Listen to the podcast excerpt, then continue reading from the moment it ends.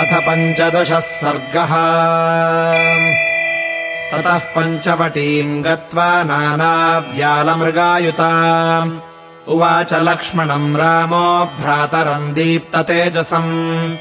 आगता स्म यथोद्दिष्टम् यम् देशम् मुनिरब्रवीत्। अयम् पञ्चवटी देशः सौम्यपुष्पितकाननः। सर्वतश्चार्यताम् दृष्टिः कानने निपुणो ह्यसि आश्रमः कतरस्मिन्नो देशे भवति सम्मतः। रमते यत्र वैदेही त्वमहम् चैव लक्ष्मण। तादृशो दृश्यताम् देशः सन्निकृष्टजलाशयः। वनरामण्यकम् यत्र जलरामण्यकम् तथा। सन्निकृष्टम् च यस्मिंस्तु समित्पुष्पकुशोदकम् एवमुक्तस्तु रामेण लक्ष्मणः संयताञ्जलिः सीतासमक्षम् काकुत्स्थमिदम् वचनमब्रवीत्। परवानस्मि काकुत्स्थ त्वयि वर्षशतम् स्थिते। स्वयम् तु रुचिरे देशे क्रियतामिति माम् वद। सुप्रीतस्तेन वाक्येन लक्ष्मणस्य महाद्युतिः। विमृशन् रोचयामास देशम् सर्वगुणान्वितम्।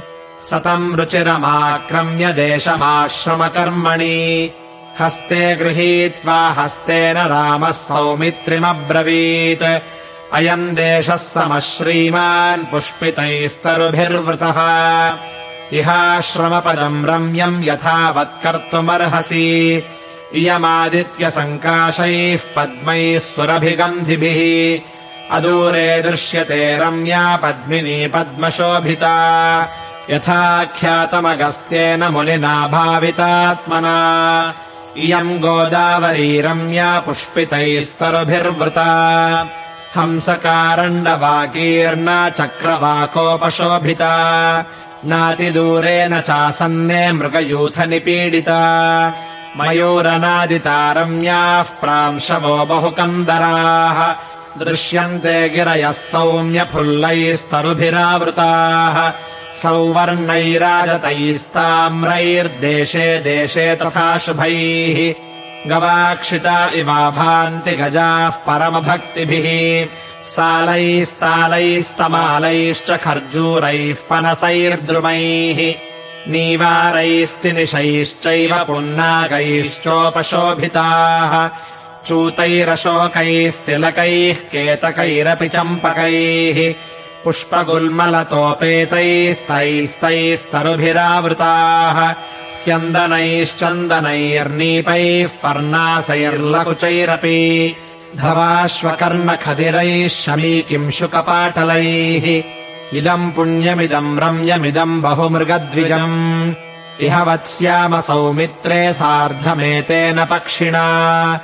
एवमुक्तस्तु रामेण लक्ष्मणः परवीरः अचिरेणाश्रमम् भ्रातुश्चकार सुमहाबलः पर्णशालाम् सुविपुलाम् तत्र सङ्घातमृत्तिका सुस्तम्भाम् मस्करैर्दीर्घैः कृतवंशाम् सुशोभना शमीशाखाभिरास्तीर्यदृढपाशावपाशिता कुशकाशशरैः पर्णैः सुपरिच्छादिताम् तथा।